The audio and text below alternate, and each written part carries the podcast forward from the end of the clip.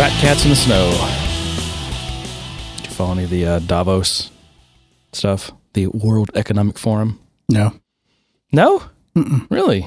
I'm in my own little bubble. Oh my gosh. Yeah, that's when all the um, high privileged elites, Flying on their private jets. yeah, into Davos and complain about global warming Oh yeah. with their 2,700 private jets. Well, they fly in on private jets, and then they get the biggest limo for just one person, and then all the SUV securities that follow them around. I saw some complaint. It was like locals, and they were complaining, and that you could see this in the video of this. Like it was just B-roll, I guess, but it was nothing but it's just, you know it's a small it's a small town, small like ski town, Yeah. but nothing but big black stretch limos everywhere. I mean, just the streets completely clogged with them. Why aren't they taking their their hybrids or their better yet their Teslas around? I don't know. Yeah, uh, what's his name? Leonardo DiCaprio gave a big, you know, global warming speech, and of course he arrived in his private jet. Oh, did he? Yeah. But yeah, it was kind of a, from what I was reading, a, a downer compared to previous World Economic Forum meetings, uh, mainly because of just the, well, I guess the economic situation. I, um, you know, oil prices and Oh yeah. China collapsing and their currency manipulations and um, ISIS and well, that guy, you know, the stuff Benioff would uh, refer to as the Arab Spring or remember when he got on the, the corporate spring? That's what his thing was. I think yeah. Spring? He well, he, tried, he was trying to riff off of Arab Spring when that was a thing, like back before Egypt and Libya and everything went completely south. But people were thinking that they were going to, you know, be, f- you know, freed and you know, westernized and democracy and. And At he- the time, it was a term of hope. it was, and that's and then Benioff coined a corporate spring. Not not very uh, well advised, but anyway, How is that corporate spring working out? I don't know. I'm mad. I'm I mad at the world. I think And he said that earlier. everything's pissing me off. You sent me that link on Apple the other day, and I, I heard more about it on the news as well. Just kind of pisses me off. A company that that posted has billions of cash, not virtual cash, actual cash on hand in the bank. Well, how many billions are you talking about? Do you know? Do you have any idea? I don't know. It's it's in the ten billions at the very least. It might be even twenty. I don't know. But they made what? What was the number that you told me? There was like three billion for the last quarter. I well, okay. So back as far as I'll answer that question. It's Okay. it's somewhere in the on the order of two hundred billion dollars in cash. Oh my god. And see, this is what pisses me off. Is the stock market is is downgrading their stock and and all this kind of stuff because they might not be as profitable in the future. Yet they're still a very stable company. They have a they have a they have fairly good market share, especially when it comes with the iPhones and all these other devices. And yet they're treated it's it's it's like they're getting slighted because they have I don't I don't know. I don't understand it. I don't understand it. Yeah, explain to me how Apple's valued at like I don't know twelve times their earnings, which are of course you know every quarter it's like t- fifteen to twenty billion dollars in earnings, right? But Apple is valued at about tw- about I don't know. I'm throwing a number. I think it's around twelve times their Wait minute, you said Apple and Apple. Apple, yeah, Apple's valued at around twelve times their Okay. earnings, and Salesforce is valued at about seventy five times its projected earnings for three years from now. See that that's that's what confuses me about the, mar- the market in general because it seems like they love these. I'm going to call them unicorns. They love the unicorns. They love the story of this this kind of startup mentality, these future Well, profits. the- Salesforce the is not, no, that they wanna- is not a unicorn because Mark Benioff has declared that the that we're going to have a lot of dead unicorns, and I'm pretty sure he wasn't talking about Salesforce. That's when you know he was getting quoted at Davos for talking about his his unicorn thing, and he's been talking about for that for a month now. These unicorns aren't going to do very well. That's good for him. He'll just buy them up. Well, he I, actually he made some hints about that on he. I guess every year. Well, he, this has been like his second or third time at Davos. No, it's it's a thing for him to go now because he's a high privileged elite. He's a fat cat in the snow. If you if you got a private jet, you get an invite, Yeah, and if you get an and all you have to do i- is is buy your offset credits credits for the Yes. for the trip over and everything else that you spent. right, Yeah. plant plant some trees and it makes it all okay. Yep. Um, no, he he was talking about how a lot of these companies are, are going to be. It's going to be harder to get funding. That's the that's the theme right now. Is it this year, 2016? It's going to be harder to get private funding than it used to be, and how a lot of these probably should have gone public when they had the chance to get the public funding. But I don't know. I mean, I, I think if if they haven't demonstrated some kind of significant business model, then maybe they do need to shift or get bought out or something. I mean, I think I think too many of these startups stay in startup mode for far too long without showing any kind of progress. Are you? How would you characterize Salesforce when it comes to that? Well, I mean, when we talk about these startups, hold on. When we talk about these startups, they're privately funded, they're venture funded, so it's not like it's it's a, a publicly traded company that gets impacted in, in that certain way. A lot of them end up going public, though. I mean, look at the IPOs we've had recently. And, but then if they transition to public because of some kind of highly speculative value, no real tangible value Right. proven in their business model, that's a problem to me. And and in that light, how would you characterize Salesforce, who is now public? I think Salesforce has demonstrated some value. Now they might be overvalued, but I I don't think they're I don't first of all I don't consider them a startup, even though they want to look and act like a startup. Well, how, what do you what do you call value? Isn't that is it not is it not a business that that well, earns it's a prod, that it's a product money? that earns money. no, it does not. It costs more to do it than it generates. Right, still. Well, I, I guess this is where we get into the discussion of how much they're spending on marketing, how much they're spending on sales. You know, if they scaled some of that back, would it be profitable? If they if they if they focused purely on profits, would they be profitable? And I think yes, but, I think they're But what what how much would that cost them in revenue? Because it it costs that army of salespeople to keep closing deals, right? Yes, I mean, they you know it, it costs them over a year's worth of subscription revenues just to sell a customer. So what do you? Okay, you could cut that, but you're also going to be cutting your sales numbers. Sure. You might be profitable. I mean, that's and that's the theory. Is like if if Salesforce wanted to switch into you know profit mode, could they do that at this point? Well, I think their growth, their speed of growth, and the the size that they've kind of amassed so quickly, it's got some stretch marks in it. I think. I think that's what we're seeing. Oh, I think a- if it was a little more organic, a little more slow paced growth, they might have they might they might be able to handle and absorb the cost of selling and, and gaining market share a little bit better. But since it was so fast, it was so it was kind of gluttonary to the point where now they got they got rid of all the easy stuff and now they have to work really hard for that harder stuff. But on top of it, they've built this mass that has to be sustained. And so I think it's going to have impacts on, on the on the bottom line. Yeah. Yeah, I mean, there's a cost to that growth, right? You're you're buying your you're you're buying growth with what would have been your profits. Right. Right. Yeah. Um. So the did we talk about the Steelbrick? We did, right? Acquisition. Yeah, we did. There's just been some interesting. I don't want to say fallout, but um, You're talking about that it- article It, it, created some uncomfortable feelings amongst the ISV community, which I predicted. But you know, there's people are thinking that this is an indication that Salesforce is moving from just like a horizontal functional platform to a more vertically focused platform. So all these They have to. that's an interesting theory. Some people say that, some people don't. I mean, I do don't you- think it's a theory. They have to. They have to provide value for industry specific for specific industries. It, it's how they're going to get some more growth. I mean, they can't just go out and say, "Hey, this is a platform you can build anything." Now, now their customers are coming to them saying, Well, that's what AWS does, or Heroku, or many other things. I mean, to say they have to, I don't, I don't, I don't. "But Heroku, that, that's not a fair comparison." I mean, Heroku is a, an open source, deve- not well, open source, but it's an open development platform, a cloud platform that you can build using your technology of choice, and you're choosing what's going into it. right? Well, Salesforce, it's a little bit different because they have an opinion on the platform. They have a, an Well, opinion on your application, how it's built and It's a designed. CRM, which is a horizontal. Well, Solution, I'm not talking about the right? CRM. I'm talking about Salesforce as a platform in general. So if you're going to come in and say, I want to build my That's- health, it- it- health operation or Dude, my Salesforce as a as a PaaS hardly hits the radar at all. The only people who use Salesforce for a PaaS for a PaaS are people that are using it for their CRM system and customizing it and build, building some additional things on it. Yeah, but you, it's it's not fair to say that there isn't some interest or intrigue whenever you go in to say, "Hey, we we need to manage our customer relationships a little bit better." For to not kind of look at it and go, "Well, they've got this healthcare platform, or they've got this education platform, or they got this financial services platform. Why not consolidate? Why not have all that data in one place where you know Joe Blow CEO can go in and click a button and see everything he needs to see?"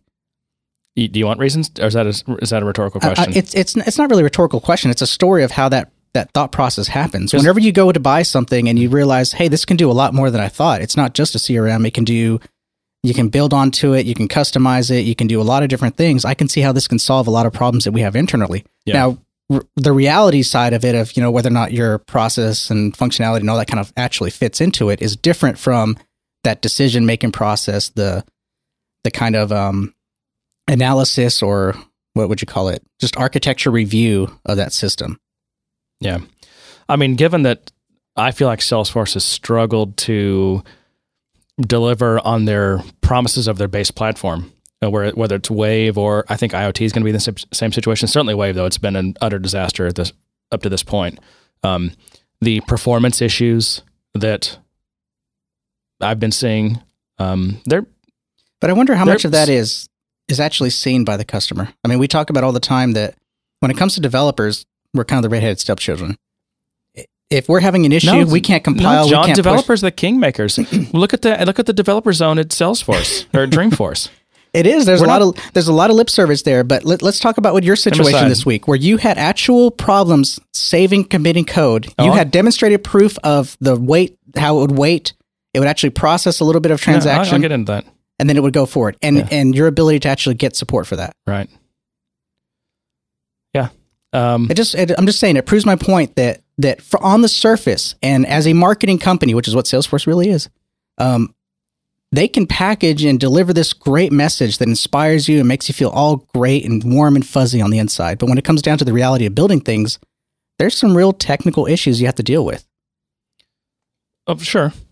I mean, as with anything, I'm just saying that Salesforce is struggling just to keep keep promises they've they they made from two years ago, two Dreamforces ago, and just the the base platform stuff. Uh, look at look at the look at how they've had to pull. Now, they, I don't know if this has been necessarily verified, but there's been a lot of uh, claims that Salesforce has pulled a ton of resources to Yeah. work on. What's the Lightning. Lightning, right? Yeah.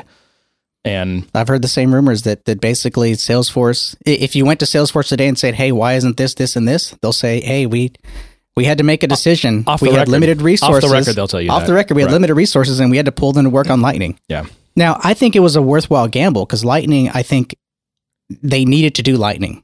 We've said it before. They had to do it. There's no good time to do it. They had to do it. But at the same time, it, it did come at the cost of, of some of these other things. yeah, it's huge, and it, and look how long it's going to take to really do it right, and how much. I mean, it's just it's a gigantic effort. That's what I'm saying. When you look at all their just their base commitments, Right. it you really it makes you skeptical about their ability to deliver in a meaningful, actual competitive way on vertical solutions, and whether that from a business perspective, if they're actually if they are transitioning to being profitable, which Mark has said that they are, they are. That's going to become more and more of a focus. And so Wall Street's he's already laid that that expectation, and now Wall Street's going to be expecting that. Mhm. So they've got to keep focusing on that. So how do you do that and and do verticals in a competitive, meaningful way? Right. That's to me, it's it looks like they're trying to stuff, you know, ten pounds into a five pound can, but um, and their track record doesn't give me any confidence that they're going to be able to do that. Transition to, to profitability or At, profitability while at the same time, you know, adding a dozen new things every year, well, I, I, I would agree with that, solutions. except except they did put Lightning into effect, and I think Lightning. It, it's not just a reskinning of Salesforce; they're actually trying to do some foundational work there, and so I think that foundational work is. That's not even close to being done, though. That's my point. I, I I know it's not done, Okay. but what I'm saying is that you know taking the system from when they originally incepted it to be this certain thing, and now transitioning it to be something that they know they need it to be. It needs to be far more modular so that they can do more things with it, so that it's not just stuck in this in this sim- very simplistic record view edit mode. yeah. You know, it has to be far more rich. It has to be far more flexible. That's what our, that's what people are expecting. We have all these phones and applications that, that are very rich and provide lots of information in different contexts. And Salesforce, historically classic, could not do that. It was very linear. But you know what that linearness provided was. m- mm, how would I describe this? More, not more pluggable, more well defined and understood points for customization. I mean, all, in fact, what we were just talking about earlier, um, would not no longer work in Lightning, right? I'm I'm still doing things to this day that I know aren't going to work in Lightning. Um, But right. there were there were some things that worked that really didn't work by design. They worked just because the nature of the way that technology worked. Yeah. Like URL hacks. That's not a Salesforce didn't implement URL hacks and say, well, "Oh, here you go." They're not hacks. They're just It's they're just the way the browsers work. completely You're- no, it's completely valid URLs, and the application built in a way to to use URL, URL parameters. It's just that Salesforce wasn't going to step up and say, you know what, this is the only way to do this. This is the way we're doing it. This is the way our professional services group is going to do it. So we're going to support this. We're actually going to document that and support it. That's that's what they wouldn't step step up and do. because they never they never intended it to be used that way, and they never wanted it to be used that way. Oh, sure, they. That's why they're parameters. That's why they're parameters. That's why the application does thing when you does things when you pass a certain parameters. It's all it's all by in- intended design. They just don't want to commit to keeping that contract. That's a contract, basically, right? Right. And I don't blame them. I'm not saying they even should, right? Because that just ties you down more. Well. I mean, if you look at it today, th those URL hack those URL hacks work because you're passing field IDs. It's not account ID that you're passing the parameter. It's zero zero x blah blah blah. Uh, oh, it depends on what you're doing, but So I mean, it was never But the- the implemented or system is- designed for do that. So they sure it is. That it absolutely is. You think? Do you think there's just some magic that that actually ends up populating a field on the screen? no, no, no. That's not what I'm saying. Okay. It was implemented to support the the field mechanism that they wanted, but it wasn't. It's not supported in a way for an end user to consume. It's not an API. It's not. If it was going to be a true API where URL, URL hacks were supported, then all you'd have to do in passing the ID is account name or account ID or contact.id or contact ID Right. as the actual parameter name because that would match your API name. Basically, it would match. But that's not that's not what was implemented because that, that's not what was intended. Well, many of the fields you you do pass them. It depends on whether it's a custom field or not. Mm-hmm. That's that's just an implementation detail. That doesn't Not make it, even that. Look, look at lookups. You have to pass the LKID and and the actual name value. Yeah. That's Right. that to me is not a supported API. No, it's not supported, but it's by absolutely by design. It's not an accident that that works because that's the way that Salesforce works. That's the way that internally Salesforce from one screen to another. That's how it communicates. That's how that's its own internal API. They just don't. They're not going to make any promises that that's going to work two years from now. It- I mean, this goes back to some of the earlier days of Salesforce. It was things we did that we figured out No, could work. no. My point is that's what Salesforce does. When you when you it was it was normal people like you and I in professional services, and even us in the community that figured out, hey, I could pass this ID and it'll populate. Right. I'm going to use that as a Right, solution. but the, the but the way I found out about those things was looking at Salesforce's existing like the the pop up and when like when it opened a new window for a lookup the what it what its JavaScript does right It- that's how you find out that, that's how you're everyone, just doing it that's you- what everyone found just- out. yeah, they, reverse engineered right. it. exactly It's just like, eh, well, it, I mean, hell, we just beyond reverse engineering, we just hack away and try to figure things out to get what we need done. I mean, look at the way we injected by the- scripts into into section headers. by the way really terrible way to build systems but that's the way that's the way everyone who builds on Salesforce builds builds their systems. Uh, is a combination of all these hacks. I mean, there were hacks to fill a need at the time. As the system grew, we we, we I'm got just, I'm just saying there are there are literally probably hundreds of thousands if not millions of man hours that are built around these what you're calling hacks. There are hacks and that came with of people's there- systems built around this now. They were hacks even back then Which- that we said, hey, this might not work in which, the future. which is why lightning is such a gigantic problem for you know 90% of of orgs that have you know been around for a while well, I mean, that subject of URL hacks is well known to them and something they are trying to solve. yeah which is Because why which is why lightning's not going to be lightning's not going to be required for years But here's the thing. I mean, Lightning as the Lightning experience is very different from Salesforce Classic, we'll call it, or Salesforce Aloha, whatever you want, whatever term you want to use. is that, last is that what it's called actually aloha That's the, that was the last theme was Aloha, oh okay but it, often it's get, it gets referred to Salesforce Classic, Classic, versus yeah. Salesforce Lightning. But Lightning is is becoming a true web application, whereas Salesforce Classic was a web application. Did I say that right? no you No. said web application So Salesforce was Salesforce Classic was more of a traditional web application, whereas Salesforce Lightning is more of a rich application, Yeah. single page application in Right. most cases. hmm And with that comes a very different architecture. There's a lot more Ajax content. There's a lot more client side scripting.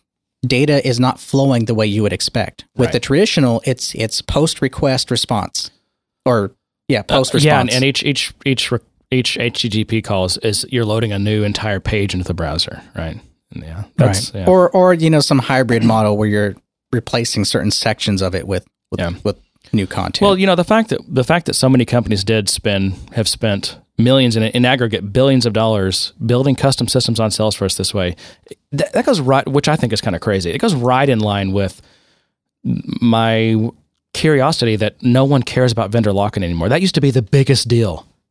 Like when building systems, you know, vendor lock-in. That's what every I don't know that every other article is written about that, and there's just everything is, is, how to maintain, you know, um, portability and vendor neutrality, and that just went completely out the window.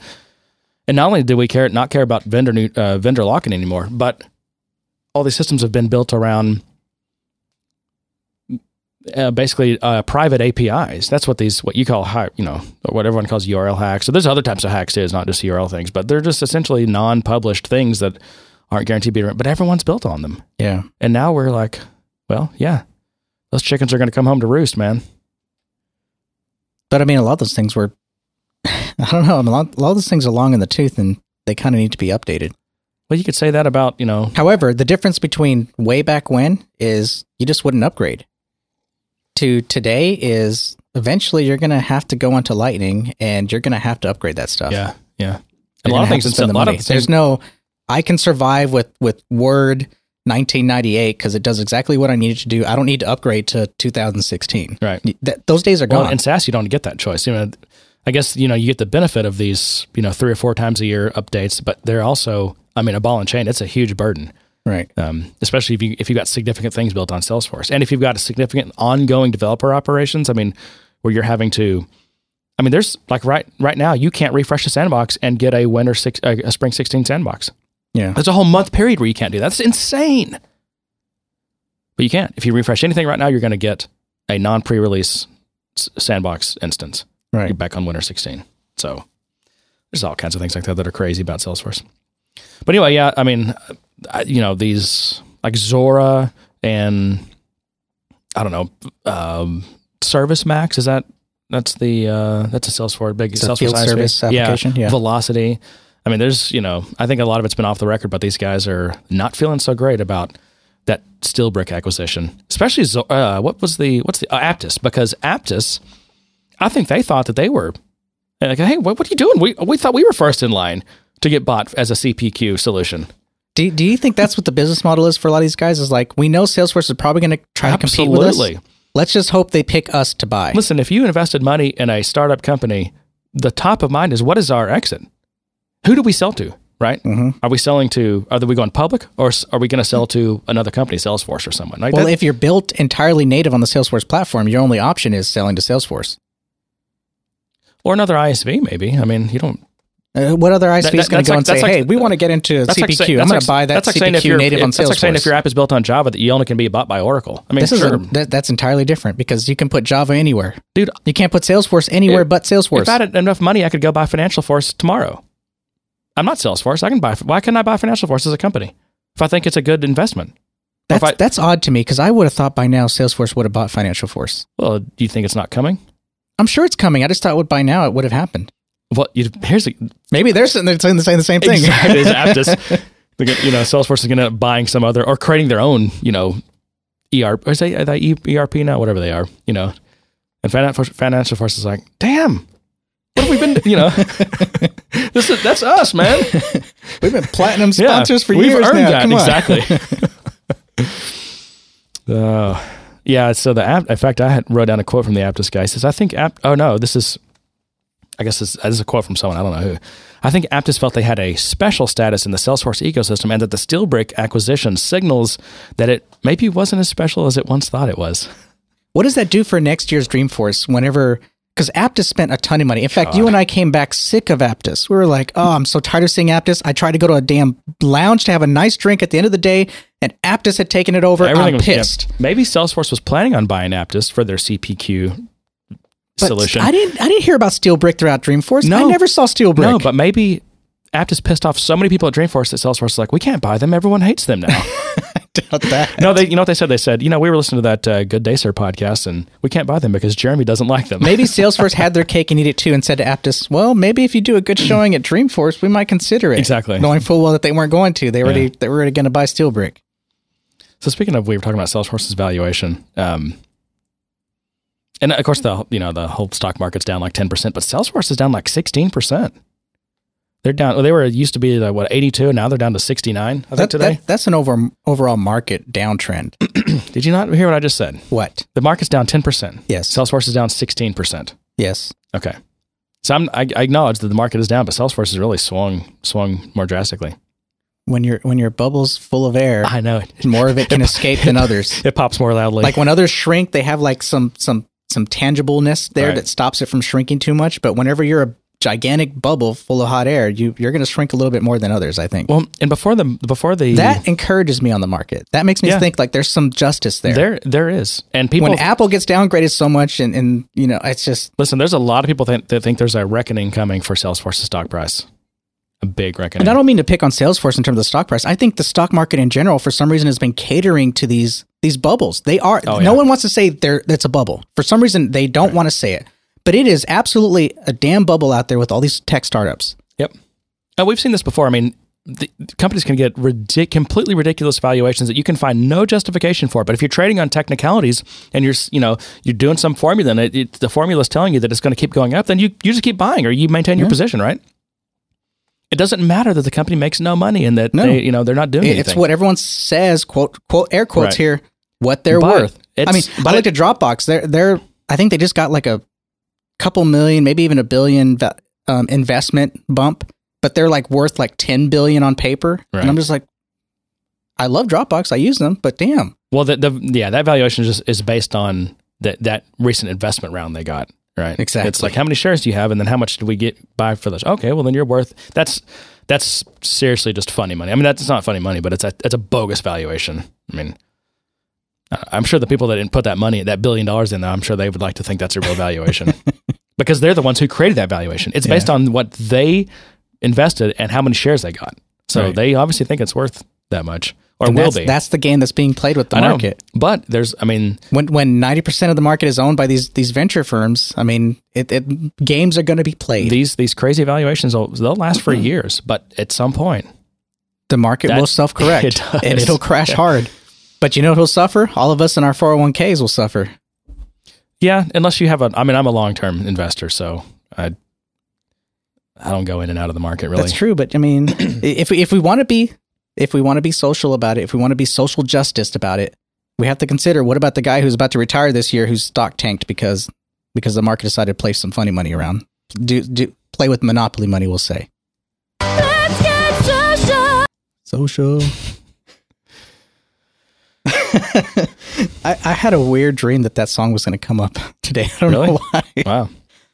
I was having trouble sleeping, and for some reason, I was having these weird random dreams in between waking up and sleeping. And for some reason, that song was in my dream. You know, we're uh, we're I think remiss on a certain point. Hmm. Do you know what that is? No. Thanking our new reviewers. Oh, Remember I showed you that. We You did. so the thing is like I don't often go into iTunes and check to see what reviews that we've gotten, but they do they do I think do think they help, right? Because they help people find us. That you get, you know, iTunes sorts you higher and people can find out about you more. yeah. Um, for this, And maybe one day, if we get enough reviews, they'll maybe put us on the featured page. Yeah. which would be awesome. right? And we'll, oh my, can you imagine how much money we'll be making then off this podcast?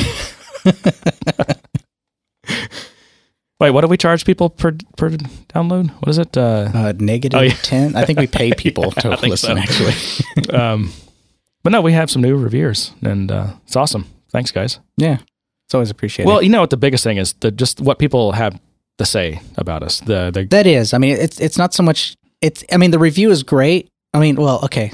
The the the fact that they took the time to write a review is really great, but the type of reviews that we're getting makes makes what we do it's very encouraging. encouraging. It's It- gratifying. It's gratifying. That's the word I was looking for. It's gratifying because the things they're saying that they like about it are the things that we were striving for. The things that we're we were we want to be an honest. We want to be entertaining. We want to be, you know, we don't want to be drinking the Kool Aid type things. We just want to have a conversation, you and I, and and put it out there and see if people like it. yeah, we have better things to drink besides Kool Aid anyway.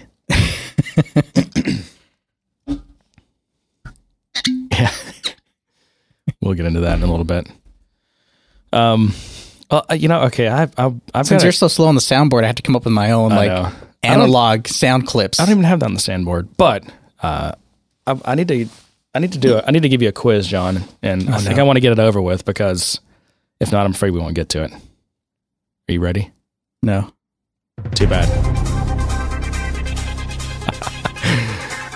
Here we go.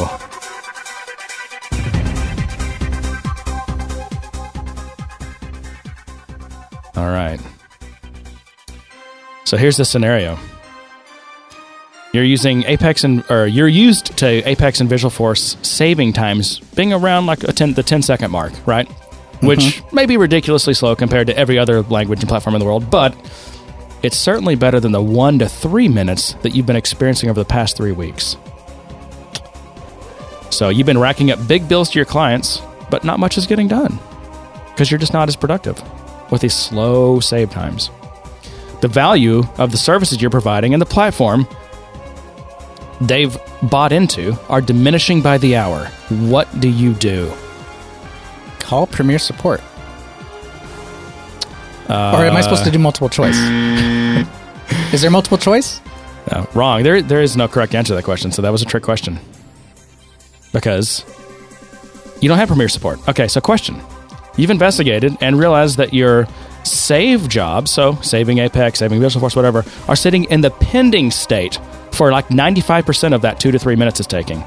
So you decide to log a case. Because it'd be nice to let Salesforce know that they're having a, a performance problem. Well, first I check the trust. Oh, okay. Because you can't trust trust, right? It's it's never it's never honest.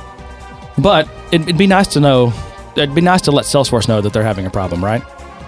No, wrong. Because they don't care. They just close the case summarily because you don't have Premier support.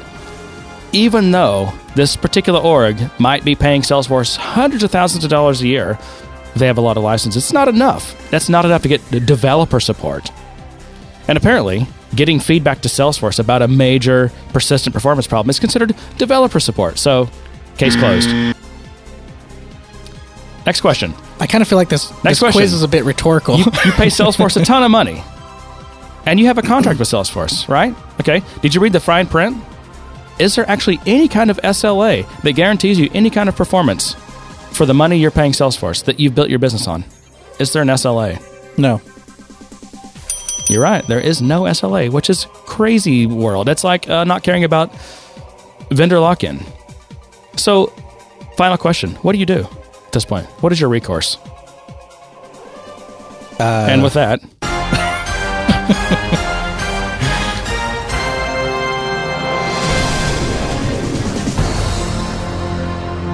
I would find a way to make it work. That's as BS a close oh, I an answer as I can make. it works just very, very, very slowly. yeah. That's so. This is the situation I've been in three weeks now. Just job sits in pending, pending, pending, pending. You know, every time it polls for a response, right? Pending, pending, pending. Saving a. it's- Let's say, I mean, it's just a brand new empty Visualforce page. And this is a client that pays Salesforce a ton of money, Yeah. and just case closed. No, And- we're not going to talk to you. Some might say that, oh, it's just a big org. No, I've been on brand virgin orgs. This is no. This is a new org. completely virgin, not Yep. even a site installed. So there's not even that crappy site stuff that gets installed. It's empty, Yeah. completely virgin. And so I'm the one creating a page. I'm the one, only one creating a class. I'm the first one to do it. I should have that that newness feel to it, that smell, just that that satisfaction of peeling off the plastic. No, Nope. it, it's not the size of your org, and in fact, uh, there are certain Are sand. you, this- are you trying to say the size doesn't matter? in this case. um, no, it's it's it's and it's certain pods are worse than others as far as I can tell. Um, because I've got some sandboxes that seem to not have this problem. But when your job sits in pending for, you know, three minutes, that's not because your org slow. That's because it hasn't started even started your job yet. Other people's jobs are in front of yours. And by say by other people, I don't mean other people in your org. You are, again, you are on the you're on the cable modem of of systems out there, right? You're sharing the same server that a thousand other companies are sharing. Right. Like that cable modem. Yeah. Did you get the? exactly. No, Beep, beep, beep, that's beep. that's analog modems. Oh, that's right. Cable mo- I got my tech mixed up. You sure did. Oh, it's just so frustrating. It's just like you know, It, does Of- it, does of it, all age, the does it age me to, to know that I know what that sounds like? Uh, well, I most guess. of us, most of us our age know I mean, what if that you're older like, than right? like 25, you know what that sounds like, right? My daughter doesn't know what that sounds like. Well, because your daughter's younger than 25. I know. I'm just saying. It's sad. To her, bandwidth is is a is an entitlement. I think. Um, speaking of what you were calling URL hacks, I was just asking you earlier. Like, I need to link to the chatter page, um, but I need to link right to topics. So when you go to the chatter tab, right, and Right. you you click on topics, like I needed to link to that. But it turns out that when you click topics, there's just some JavaScript thing happening. It's it's almost like a little mini single page app, right? There's Right. and so kind like- of that hybrid mode Salesforce found themselves in. And really, what Salesforce should be doing is adding like hash, some kind of hash on the URL to indicate like state, right? Which is nice for many reasons. But one is is actually being able to link. I mean, this is a web Well, application. not just putting the hash in the, in the URL, but actually using it. I've Exactly. Seen, I've seen applications that put the hash there, but it doesn't really do anything. yeah, if you deep link to it, nothing happens. Oh, actually, their own documentation does that. Right. I can't tell how many times I click Yeah. on the method thinking it'll hash and take me down to that method. Nope. But I searched around, and someone asked this on the Stack Exchange, and sure enough, if you there's um there's a URL parameter called I can't remember what it's called, something tabs, but if and it's just a it's just a normal parameter. It's not like a hash or anything. It's just question mark whatever something view equals topics. Right. and it goes right to it. And, it- and again, I have something I have to use, but it's not it's not documented. It's not supported, right? But this is just what you do. You, find are it? you. I mean, like, again, every anytime you're building something on Salesforce, you are th- skating on thin ice. I just wish I don't know. Wish there was a better way. I mean, it's just it's just daily things you do that make you feel dirty. It's like, wow, I this is going to be a problem. Like before the Salesforce days, I you never would have done stuff like that. You know, it would have been you got fired for stuff like that. That's just bad. That's just bad programming. That's bad design. It's bad architecture. It's going to come back to haunt you. Um,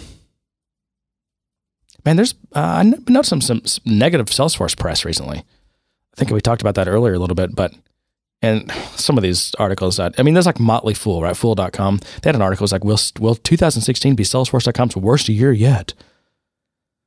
And it's just bullcrap. The, the article was nothing of substance, and that particular one wasn't. but Why would it? Why would it say I the worst year? I don't know. Well, here, let's. Here there are their reasons. They had to give like three reasons. So one of them is what happens if CEO and co-founder Marc Benioff leaves or takes a diminished role in the business? Ah, we, I- I we, know, we exactly. Did, we did all that Which- whenever they were their buyout rumors were, were there. We talked about and we speculated about all of that. Which It's- don't get me wrong, is a huge problem. Like if he were to get ill or just someone's bored needed needed an article to write because his editor was on him and he rehashed some stuff that we talked about years or a Mm, but year that is a, but that is you know how when a company does its its uh, SEC forms, it's always got to list risks, like what what could impact their business, whether it's uh, currency um, conversions or whatever, anything that could be a material risk to their business. They have to, you have to document those. And I mean, I think for Salesforce, that's like the biggest one because with Salesforce is nothing without him, and that's a scary position to be in. I mean, It I is. talked about you know the, the bus factor. Like any, any in any company or project, what's the bus factor? How many people have to get hit by a bus before you're in real trouble? And with Right. Salesforce, a company of eighteen or twenty thousand employees, their bus factor is one. Yep. It's one. Uh, second Absolutely. Thing, I mean, second thing is um, the long-term contract pipeline dries up. Well, why would it dry up? Salesforce likes to tout their unbilled deferred revenue as an indicator of, subs- of the subs- sustainability of its business. Okay, sure. Well, I mean, That's a subscription model. I mean, what, uh, yeah, yeah. It's just like saying, what if uh, people stop buying Ford cars? What's Ford? What? what okay, okay. and then, uh, if management fails to meet or top estimates in two consecutive quarters, if what? if if management fails to meet or top estimates in two consecutive quarters, earnings estimates, I know that's what I'm saying. This Yeah. my point is not the substance of any of these. It's just that all of a sudden I'm seeing all these negative Salesforce articles. Um, there was another one. Salesforce.com cannot defy gravity anymore. And they this actually was, you know, they're talking about how Salesforce's latest. So they've been talking. They like to talk about their free cash flow because they're not profitable, but they do. Are they have been cash flow positive? But their free cash flow is at like a lowest point it's been in four years. And for someone like Salesforce, it's hard to know what it's going to be at any you know in the next quarter. It's hard to predict. Well, that's because they just bought a made a huge acquisition. Also, that um, they they state uh, they state a lot of their things in non-GAAP measures, right? We talk about that non-GAAP. This gives uh, management an unwatched, uncontrolled liberty to distort figures because it's these are like unregulated. They're talking about un, essentially unregulated things, and they can move things in and out of that those buckets as they see fit. Which is the next point, which is they keep they keep uh, you in the dark about their deferred revenue and unbilled revenue. There's no there's no time horizon on their unbilled revenue, so you don't know is that well is that is that for you have contracts that are like ten year contracts and you're including those in your un, you know in your in your unbilled deferred revenue. They, they call it also non current, right? So it's something that's not going to become current in the next year to more than a year out. Anyway, there's a bunch of stuff here, and there are actually there's some sub, substantial things here. Another uh, one thing that I just found interesting, um, they documented. Well, another interesting thing is this, half of their free cash flow is derived from employee stock options. So they're that stock based financing Yeah. they do that represents half of their free cash flow. Really? Yeah. Um, but no, Salesforce. Guess how much? Well, I'll just tell you. Uh, Benioff has extracted over half a billion dollars in his 650 plus trades he's done. You know how every these algorithmically genu- uh, generated articles about how much Salesforce stocks Benioff's always selling because he, you know, he's on a plan. It's a pre-programmed plan. It's like Right. 12,000 shares at a time or something. But that's over so over 500 million dollars in those over the past couple of years. Hey, good for him. Um, also, and this is this is I've seen people make this point also before, but the Salesforce stock price is, is definitely predicated on this zero interest rate policy that the Fed has had for the past few years, and that was the concern when the economy was picking up was if they because they did they notched up the like a quarter of a basis point the the Fed overnight rate, right? And if they if that became a trend, that could that would actually pose a serious problem to Salesforce and their stock price. But I, especially with the what's happening now with the economy, I don't. In fact, I think they just announced they had a meeting and announced that they were keeping rates where they were. So, yeah, but you know, it's just it's it's rare to see a preponderance of like negative Salesforce uh, news. It's like where, it's where's this coming from? All the It's not anything you can't, first of all, read and figure out for yourself or things that we haven't talked about before. So that just seems like a, I don't know, seems like he, someone got pissed off for some reason and decided to write, write it up. or they're tired of carrying water, or they're they're actually going to start calling. Well, who was it? Oh, there's multiple. I said the first one was uh, Motley Fool. Second one was a Seeking Alpha article. I mean, not these these aren't like you know fly by night sites. hmm they didn't get their invite to Dreamforce next year or this year. This year. That could be. This year. They yeah. got their press pass denied. Yeah. Not Which it- it- can I can I say it wasn't wasn't all that cracked up as, as it was cracked up to be. The food was the same food that you would get. I think the food was worse in the press. I press think it might have been worse. Yeah, I mean, there was a fridge where we could get drinks and stuff. They did have ice cream. They did have ice But I don't think I got any. I Did didn't you? get any. Either. No, but I got this. Yeah, I was hoping for something more. but I uh, don't. I don't think press lounges are nearly as luxurious as people think they are. I know you envision them differently, and I was, I was definitely shocked by it. it's like I was expecting red carpet and a butler. yeah. Mm. do, you, do you remember? uh, We talked about this a year ago, but Salesforce had a an analyst summit and like caught us by surprise. We're like, what? Where'd that come from? Yeah. And what the weird thing about it was I could I found very little coverage of it. Yep. You remember that? I do. They just had their second annual analyst summit. Maybe that's why. See, the analyst was expecting the red carpet and the Oh, butler, and he it. didn't get it. So he decided to Yeah. write this trash piece. It's the ones that didn't get invited. Yeah, or he didn't get invited. Yeah, exactly. No, there were actually several write ups. Um, some of them were so long. I'm just like, God, can I get the TLDR of this, please? Like ridiculously long. I did clip one thing though. Let me see if I can find it. Um, because I'm not super organized here. Analyst summit. Well, Um, Salesforce is still on a hold right now, so maybe maybe they're still trying to. Maybe that's calculated. Maybe they're trying to seed in some some concerns so that people will continue to hold it. uh, well, could be. Let's see. Audio device. Okay. tell- Let's see if we can Don't do anything. this. Just 15 hold on months to what you got. It's okay. Can you hear that? Yeah. Okay. 2014, the first iteration of the Wave Analytics Cloud was, by most accounts, too expensive, too enterprise focused, and packaged too much like a traditional BI platform. Wow, he's been listening to us. I know. Yeah. So he's talking about Wave, um, the first iteration, because I guess they rebooted it. We've talked about that. The second generation, introduced last September at Dreamforce 2015, is greatly simplified. So the new wave is great. I th- did they? So do you think they overshot with wave, and they've Well, now let- scaled let's it be back? clear about oversimplified. The marketing message was oversimplified. The technology and the tooling has not changed drastically. It's the marketing and the way they present it I don't has, think- has changed. I don't think. It's, uh, let's listen to this again. September at Dreamforce 2015 is greatly simplified. Not over. No, it's not oversimplified. They've they've simplified. It was too complex before. Now they've simplified wave. Is what he's saying. they I'm- did not. I'm just saying that's what he's saying. He went to the analyst summit. We didn't. We didn't get our invite. The reality is the marketing around it has been simplified. The tooling itself has always been very simplistic. It's just they oversold it on its capabilities. Yeah, that probably fair. For starters, Salesforce ditched separate Builder and Explorer licenses and settled on a less expensive all-purpose platform license priced at 150 per user. Which kind of splits the difference. month. Again, that proves my point. It, it was the marketing, the messaging around it, the licensing around it, not the actual technology that the, that he's referring to.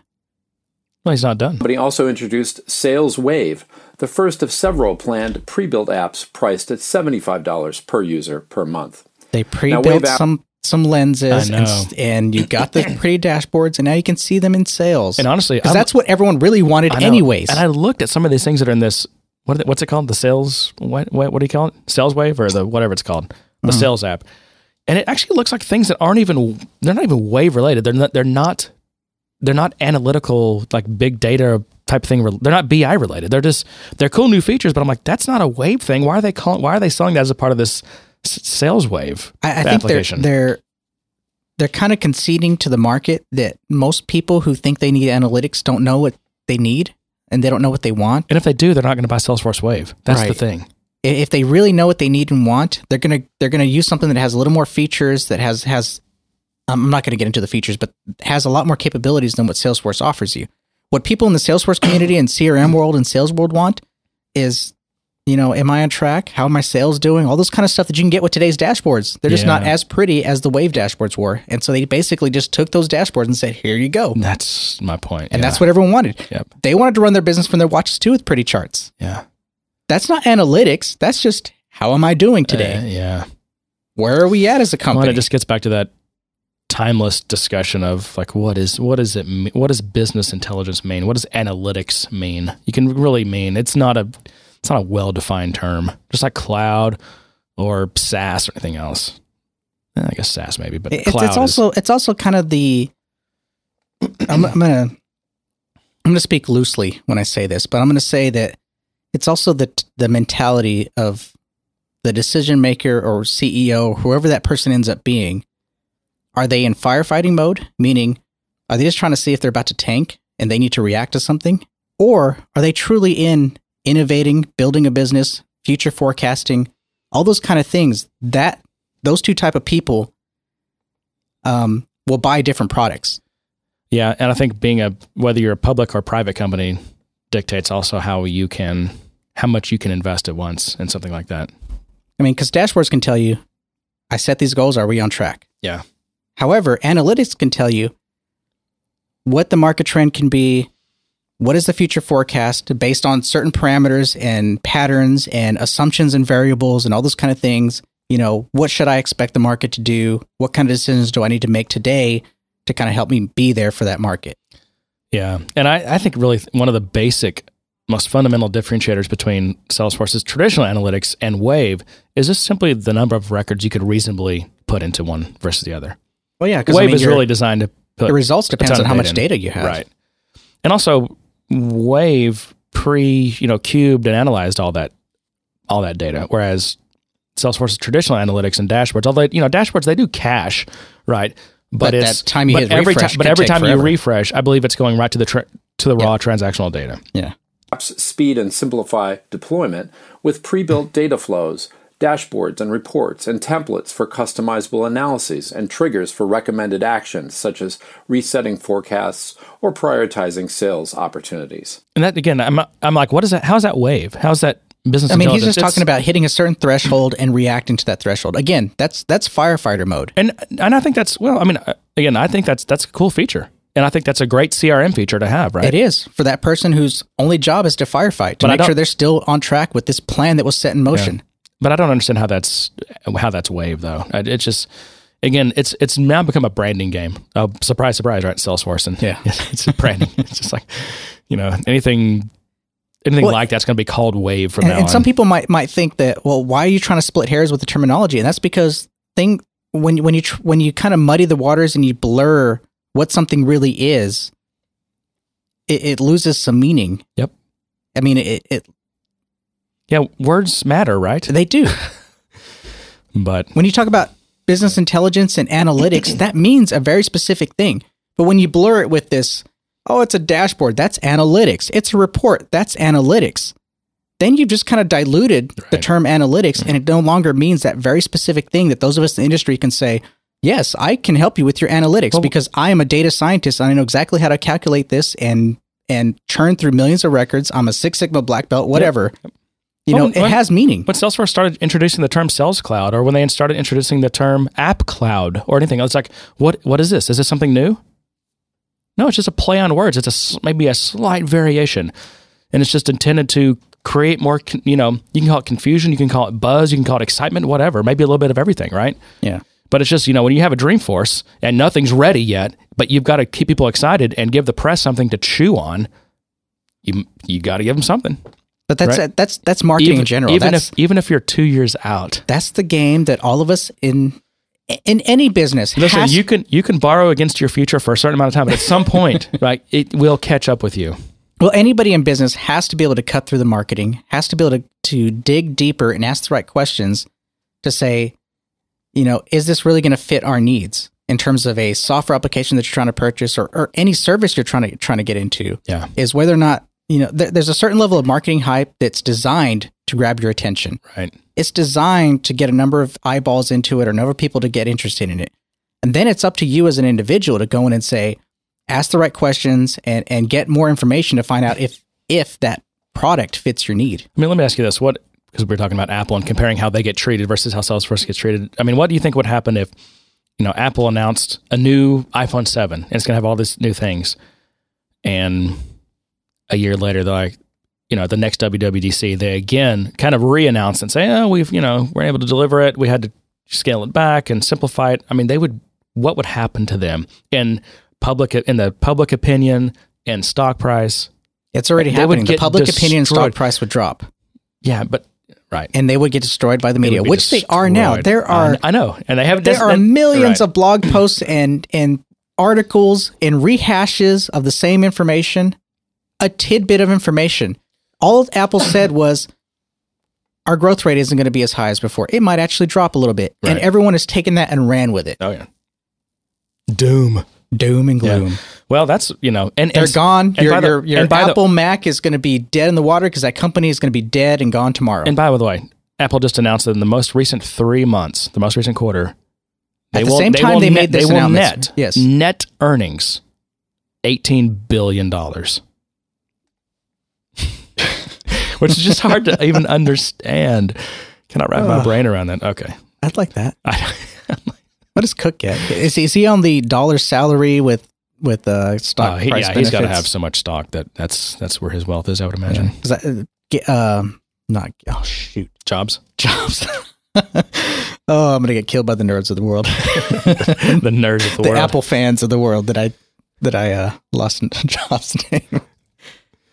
Uh, I'm not good with names. I names. got to write that down. as a Potential title: Killed by the Nerds of the World. Okay. Um, mm, where was I? Detailing the Wave roadmap, Stephanie Buscemi, COO of the Analytics Cloud, said a previously announced Service Wave app will be available in April, while So they they announced that back at, before Dreamforce, right? Yeah. So April. So that's a, f- a few months. It'll be available. We'll, we'll we'll have to remember that and check up on. We'll have to follow up on that. I have full full confidence it'll be available. It's just you do based on All it whose is is- track record, John? all it is. Oh come on, it's it's Wave. oh, It's uh, it's it's enabled access oh. to Wave. Wave you're, exists. you're predicting that they will claim victory. Okay. Okay. Yes. I, I, I agree with that. I'm sure they will. a marketing Wave app is in development. On the platform front, Buscemi said Salesforce is working on a data connector framework, job scheduling capabilities, and self service data prep for Salesforce data. Now, in my view, Salesforce They're already doing that with Connect. All they're doing is layering on some scheduling routines on it. What? I don't know. I mean, a new a new data connector, you know, framework. See, this is where marketing comes in and says, "Here's your talking points. Here's what we want you to talk about." Right. And- and guys like us from a going- technology perspective, it exists. They're just adding on new features or layering on some scheduling routine or something to something technology that actually exists, but they're packaging it as this brand new thing they've developed. Because they've got to send the message that there's a lot more coming. Well, yeah, Right. because the stock price. And because it's because it's fallen because the product itself has fallen flat so far. They've got to say, "Oh, that's that's because we have so much yet to deliver." It's not that it hasn't fallen flat. It's just that they they got to keep producing this talking points. They got to pre- keep producing this Hope, hope and this change. image that, that they're advancing and everything because that's what the stock price is based on. It's not Yeah. based on their tangible subscription base. It's not based on their their Well, the quality yeah, of their product. right. It's based on these talking points of yes, we're innovating. We're not focused on profitability because we're focused on on innovating and building new technologies. well, I- So if they're if if they're not showing results to that effect, their stock price is going to tank. and Salesforce is a considered a growth stock, so you are you're essentially buying what they're what they'll be worth in the future. Right. You're you're buying the fact that they've invested so much in research and development, and that's going to pay off Min- someday. minus the time value of money, theoretically. That's how Right. that should work. Discounted cash flows, all that. I'm all, that for. I'm all for. I'm all for that. I'm all for you know investing in a company thinking that they're gonna they're gonna hit it big. Their their R and D is good and smart, and they're they're investing in the right things. I mean, if if I'm an analyst, I think Lightning is the right thing for them. Well, obviously, there's been well, of course, you have to get back to Salesforce as ninety percent and own ninety percent owned by a few institutions. But theoretically, anyone buying Salesforce stock is saying, "Hey, I do believe that Salesforce will, you know, But part of the reason they believe that is is Benioff, his ability to I agree." to talk the talk and walk the walk and be charming, the charming person that he is. We we can't deny him that he's charming. By the way, somebody I mean, I want to bear hug him, right? somebody compared him to P.T. Barnum in an article, and that irritates me because I that was mine thing, P.T. Benioff. Because people are stealing my material now. Uh, All right. is finally on target with Wave's packaging, pricing, and a tighter, clearer focus on analytics for Salesforce. Some of the original attractions of Wave, including its user interfaces and native mobile apps, still stand apart. And from what I hear from Salesforce and from customers, the pre built Wave apps are attractive. So I expect the Salesforce Wave reboot to be a success. I'm I'm nodding my head yes because absolutely. I think the direction they're taking with Wave Analytics in pre-packaging sales analytics, marketing analytics, service analytics is the absolute right way to go with Wave. So you think it okay? So it's better as a packaged as packaged solutions versus this powerful BI platform. Open-ended thing because the reality is the people in in their market don't know how to use that stuff. right? That's not their that's not their customer base, right? Right. And they don't want to know how to use it. All they want is they want a tool that they can buy that does this stuff for them. Yeah. That's why they bought Salesforce because it'll just do it. They I mean- can if they want a field, it'll just do it. Yeah. If they want a report, it'll just do it. Yeah. They don't want to hire a developer to do it. They don't want to hire someone some expensive techie guy to do it. They want it to do it for They, them. they thought they were they would be able to go after companies that were all were already sophisticated enough to to have already invested in other BI platforms, right? And I just that's not going to. Well, uh, I think they were focused on the enterprise market, and the enterprise market, they had this gap where they they saw an opportunity because they had all this data, and I think they went after it. But the reality is that that's a small per- percentage. The the the large right, scale right. enterprise, I think for those enterprises that are already using BusinessObjects or Yeah. Cognos or whatever, I, I think they actually are would be good candidates. They're they're not going to get rid of their Cognos, right? But I do see them adding Wave. What at least the what these Wave solutions, I do see them adding that to their mix. They're different things. they are different things, but they're they're different they're different things for different people. Meaning that that Wave Analytics is better suited to management directors who are trying to firefight, make sure that the the plan that was set by the CEO. But even salespeople, they're they're talking about you know this is for even salespeople who you know tell, tell me salespeople have that today. The only thing the only thing they're getting is better is prettier graphics. They mm-hmm. I have their know. dashboards If, if today. this thing, if this thing can tell you kind of what you should do next as a no, salesperson, no, that's not what analytics is going to do. Forecasting, the ability to forecast, the ability to, to see trends and The do trend looks at- analysis. forecast that's at- not what Wave Analytics is doing today. Right, because for They don't have the the formulas, they don't have the capability, they don't have the scripting in, in built in to do that right. stuff. Okay. They're not going to get it. Yeah. But they are going to get where I'm at today. Right. What's closing this month or next month, and what do I need to worry about? Right. They'll get that stuff. Yeah. The the C levels need to be worrying about future. They need to be worrying about where the market's heading. They need to to they need that information to see where we need to focus, where we need to set the path. Everyone else, director level below, needs to worry about today. Yeah. Okay. And that's where I see Wave. I see Wave as that director level, the people that are worrying about today. And I think the other analytics packages are built for the people that are worrying about tomorrow. It's an interesting segregation of the two things. I don't I don't disagree.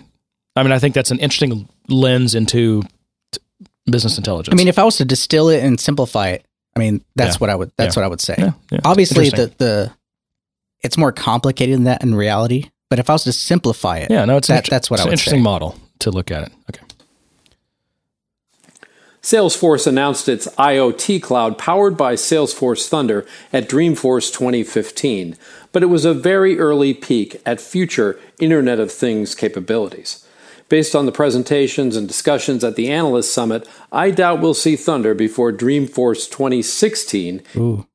Wow. Ooh. Of course, that's but that is the way Salesforce That does. was their centerpiece of the keynote. but that's way They had they had Parker Harris dress up for it in a Lightning suit Man. with a little seam down the butt that I couldn't help not stare at. if if if you didn't listen to our after show notes of the Dreamforce episodes that we did, um, you would have heard me referred to that. But oh, I have no sounds. you trying to do a thunder? I was going to do something, but I was We're all heading to creepy. Yeah, 'cause we all know that. You're creeping me out.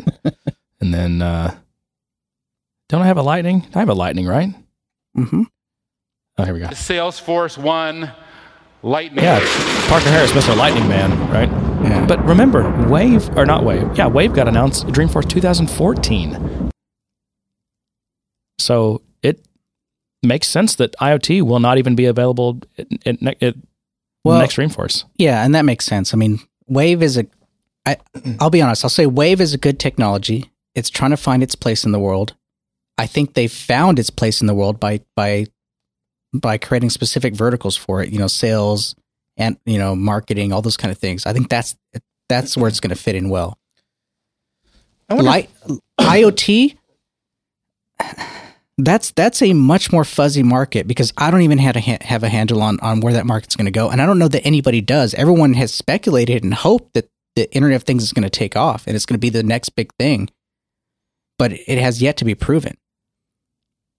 Yeah. I mean, we all we all have these silos of individual things that are connected to our phones or connected to our home network create the illusion of providing value, but the reality is you've survived long enough bef- without it. that Yeah. I, I'm not sure it's going to justify and itself. since what what's it going to take to be competitive though going forward? And I, he has. uh, Let's continue on because he talks about this a little bit. in October. What's taking so long? Well, for starters, Thunder had its first customer pilot tests in late 2015, according to Adam Bosworth, the executive VP spearheading the IoT initiative. So that tells you right there that they they announced Thunder. Is that what it is, or is it IoT? Thunder. Ear- earlier than they really announced anything. I mean, IoT. I think it was less baked than Wave was when it was announced. yeah. Now, for now, Bosworth says he's asking early customers lots of questions about what they expect and how they intend to make money off of IoT. I mean, they're they're in early product management phase right now, Yeah. It, it, it definitely, which is fine. I mean, but it was way too early to announce this, this big new, well, may, Same thing with maybe Wave. not. I mean, if, if you're, if you're trying to design a new product and you want to get feedback, why not do it at Dreamforce? I. I I know it's interesting, and I was just thinking in in the in the age of agile software development and the whole notion of the Yeah. minimum viable product, you need to get your MVP out there, right? Which has a different meaning in the sales. I mean, minimum viable product when I say MVP. Um, how do you how do you do that in a when you're at the scale of Salesforce of their size? Yeah. Um, I, I mean, you can do it. traditionally you might knock them for announcing too early, but but more pragmatically, you might you might say, "Hey, kudos for for getting this out there so you can get the right kind of feedback." I think operationally it makes a ton of sense. I think m- the marketing community people, marketing departments, whatever, still don't know how to deal with this. Yeah. And I think it pre- presents a problem for the investor relation people because they need to be able to announce this as if it is a some somewhat baked thing. Mhm. And it's true. The answer is, and it, w- it'd be nice if everyone could be honest about this. It's not baked. We need it. We need to get an MVP out there. And here it is, six months after they or and they announced this thing, and Adam Bosworth is still going around asking customers, "Well, what the hell do you think this thing should be?" Well, I mean, that's not a Salesforce problem though. That's a industry problem because no one knows what IoT should be. Well, there's there's I mean there are things out there built for IoT. To, They to- are, but no one knows how it's going to take shape. No one knows knows No, how people- consumers are going to people respond are to using IoT type things operationally today. Uh, I mean, I- Uh. they're bigger, more sophisticated companies, but it's happening. I mean, it has I been mean- for a while. let, let, let, let's be realistic about IoT. It's the one percenters of the fucking world. Oh wow, You're gonna have to Mark bleep that. Mark that. Gosh, It, it really is. you're I creating mean, creating work for me, John.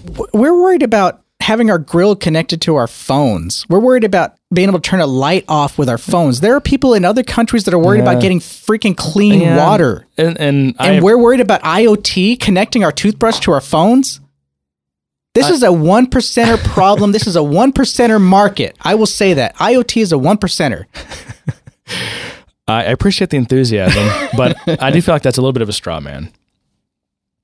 Is it really? I think I think you're I, I, I mean, if you to get your expand the, tooth- if you talking expand about the your toothbrush, conversation, not talking to your phone. That is that is a straw man because there are lots of IoT things happening in production right now. the, the no, the reason I say it's one percenter because it takes money for those things. Your your toothbrush that you buy that's not connected to your inter- internet is going to cost you two bucks. The the toothbrush you buy that's connected to your phone and connected to all these services is going to cost you probably fifty to hundred bucks. It's a one percenter problem. Yeah, but I feel like you're really focused on the Mark Benioff, um, you know, man baby No, model of I- IoT. I'm, I'm focused on the market of IoT, the industry as a whole for IoT. It, it's great technology, but it, it's it's very much early stages. It's it's very much expensive, and it's it's for edge edge casers. I'll I'll say people who are able to afford to buy these things and Uh, before they're even cheap, Yeah. before they're able to be mass marketed. Yeah. Well, and, and what's the? I mean, when you think of IoT, which is just the the idea that you've got a bunch of stuff out there that have IP addresses that have sensors that are that are collecting data, right? It's Right. basically the idea that something out there, it's on some kind of network, not even necessarily inter- an internet network, but some kind of network. Could be a private network, right? Could be in a building, and you've got millions of things with sensors that are connected in some kind of mesh network or whatever. Right. What, in your opinion, what is the biggest challenge that we face in general in terms of the technology challenge with IoT? Or From a technology or- standpoint, and I, I, let me ask ask you that question in another way, which is, what technology solutions have been created to address IoT challenges? I have a specific answer that I'm thinking of, and I'm not even sure I'm right, but I'm, I want to get your what your thought is on that. Well, I, I think it's twofold. You know, the primary the primary issue I think is security, but the secondary issue is the protocol and standards around it, so that information is useful. And you know, being able to get how information from a device into your phone for a single app is one thing, but being able to share that information across other things to create a more complete picture of, say, your life or your usage or any any kind of trending that could potentially be valuable. I'll take fitness for an example you know, you have the Apple HealthKit and you have the Google stuff and all that kind of stuff, but I'm more familiar with the Apple HealthKit. It's very limited in the fact and how it tracks information and what information can get put into it. There are services that have integrated with other applications to collect information, like say tracking your meals or tracking, you know, your, you know, how far you ran and the calories you burned, and then and then aggregating that. But then you have this Apple HealthKit that's kind of separate and it has its own limitations. So nothing's really communicating in a way that gives you a complete picture. So for for IoT, I think it's great to collect data on that one specific thing, but it really doesn't have value until you put it in perspective of the entire world of information that, that you're collecting. Hmm. Yeah, and that that example you just gave doesn't actually strike me as like an really an IoT thing. That to me, that's some other kind of problem, like a just a data standardization or. But it's the know? more it's the most accessible thing that we have today because so much is being invested in in tracking health. We have devices that'll track your sleep. We have devices that'll track your heart rate when you're working out or, you know, whatever. Yeah. We have devices that'll track, you know, your steps during the day, how active you are. We have devices that'll track, you know, your overall health, like how often you're brushing and all that kind of stuff, just everything. But that information is just there. And there's all these individual algorithms that that that are competing against each other. I'll, I'll give you another example. The Apple Move circles Yeah. is not a representation of how many calories you actually burn in that day. If I was to work out and go running right now for an hour, Mhm. it would give me half the credit of the calories because it's only focused on a certain move algorithm, not the total calories burned based on heart rate. And I, I know this because I've done it. That's fine. I, I don't disagree with any of that, but none of this stuff, that none of that's IoT to me. Anyway, well, It, it is. This is a device that's connected to the network, connected to well, other my devices. computer is a device it has an IP. My computer is a device connected to the network with an IP and sensors, but that doesn't that doesn't mean we're talking about IoT scale problems. How is it not? These are Internet of things. These are things that are connected to the internet. The whole purpose of connecting these things and networking them is to share and collect information. That's not people. That's not what people are talking about when they when Internet of Things, right? We're talking about you have, I you know, three hundred thousand shipping containers all over the world. No, that, that's we're talking about you have a fleet of rental cars. Or- that's or- the business or- aspect of it. That's not Internet of Things. Internet of Things isn't focused on. Well, okay, so we're not going to agree on this. Let, let me get past because let's just skip that then. What where I was going with though is I think that the thing that the people have str- most addressed with technology for Internet of Things is is simply the inge- the the ingestion of that amount of data becomes a problem. Like you're talking about in some a lot of cases gigabytes per second, right?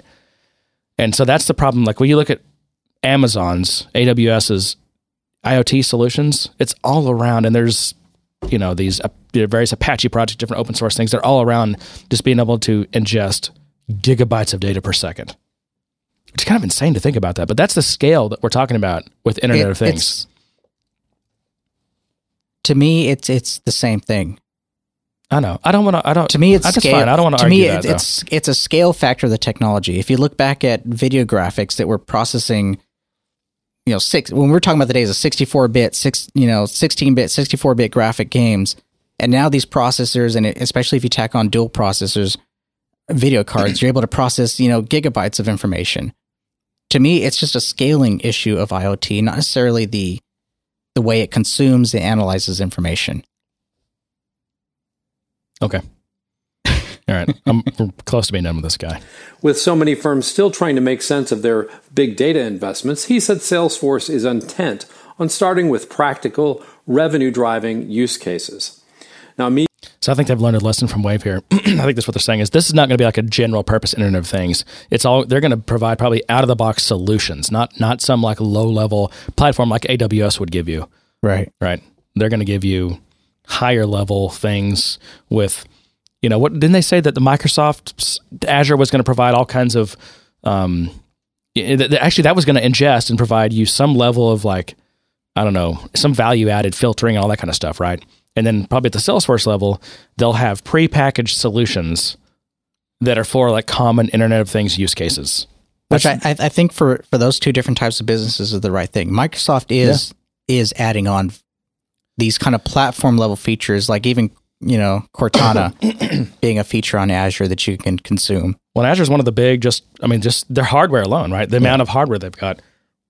So I mean, it's a different market, and they're they're targeting a different thing. But I, and I think if Microsoft, if Salesforce was trying to was trying to play in the AWS Azure type market, it That's not where their value is, right? It wouldn't Yeah. work. There's no value there for them. there. That was, I mean, I I still look back that that announcement at Dreamforce when they announced that that Azure was going to provide like the first that first. It's almost like the triage level of when your Internet of Things are throwing off all this data.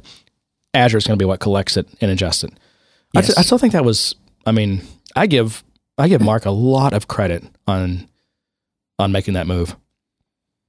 Now, whether that's actually, I don't know if that's actually going to take shape or not. Is that really the way it's going to be? I know they agreed early on that, hey, you know, we'll, we're going to agree to partner with you on this or whatever. Eh, whether that in practice is what they'll go with, I don't know. But just, just the fact that they're willing to say, you know what, that part of the stack is not where we add value, and we don't have to pretend like we are everything to everyone. That to was me, to me, the way that conversation played out was, you know, Salesforce and, or we'll say Benioff and what's his last name? Satya Nadella. Nadella. I can't never remember his name for some reason. I don't know why. It's a mental block. Anyways, I, I feel like they came together and said, "Hey, we have this IoT thing. You have this Azure thing. Let's let's see how we can work together." Because obviously, both of them are wanting to be more collaborative. And and on the Microsoft side, they're trying to be collaborative and open to everyone. That's that's their new thing. Yeah. But I feel like that's how that conversation took shape. Like they they kind of had this open-ended conversation of what IoT can do, what Salesforce could provide, where they where their sweet spot is, and that's what they ended up with, and that's what they Yeah. announced. I, and on, I just think on Benioff's part, it that shows a level of confidence, which he's always projected, but also maturity as a CEO. Yeah, because it wasn't like no, no, my platform has to be the best and it has to do everything. Screw you. It was this this. Well, because that, but that's kind of the sense you've gotten in the past, right? And then, and this is a little different. This is a different. It's definitely strikes a different tone, for sure.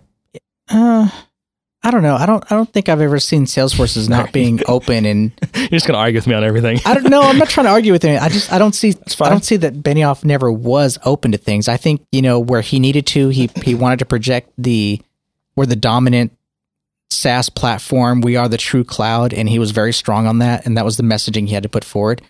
But I think when it comes to IoT, because it is still such an early early product, it, it's an it's a new era yeah, that you can't just come out blazing and saying we are it boom boom you know you you kind of have to go into it saying hey no one really knows what this is no one really knows what it's going to be or what it's going to look like There's a- five years from now It's a word for that: what's that humility. Right? He had the humility to say you know what we're all still trying to figure this out we're all trying to provide solutions for this let us know what you need and we're going to try to be here for you Yeah. i think that's the messaging that came through or Lovely. should have come through if if you didn't if that's not what came through Right. Meeting high customer expectations is one challenge, but Salesforce also has formidable internal obstacles to overcome. For example, overnight data latency is currently the standard where Wave Insights are concerned, while cutting edge deployments have reduced that latency to about one hour. The trouble is that many IoT scenarios will demand near real time analytics, and that's something Salesforce is still working on. Honestly, so I've I've I've read this before, and this guy is really just. I think he's just parroting crap he's Yeah. already read. Um, I mean, when you talk about ingesting data and you talk about trying to come up with a trend in analysis from an analytics perspective, now if you're talking about push notifications, if you're talking about some kind of healthcare device where you have to analyze that data and, and respond to it quickly because it could mean someone's life, that's one thing. But when you're talking about just IoT analytics in general, it doesn't have to be real time. oh. I think there's many use cases that are need to be real time. really? Yeah.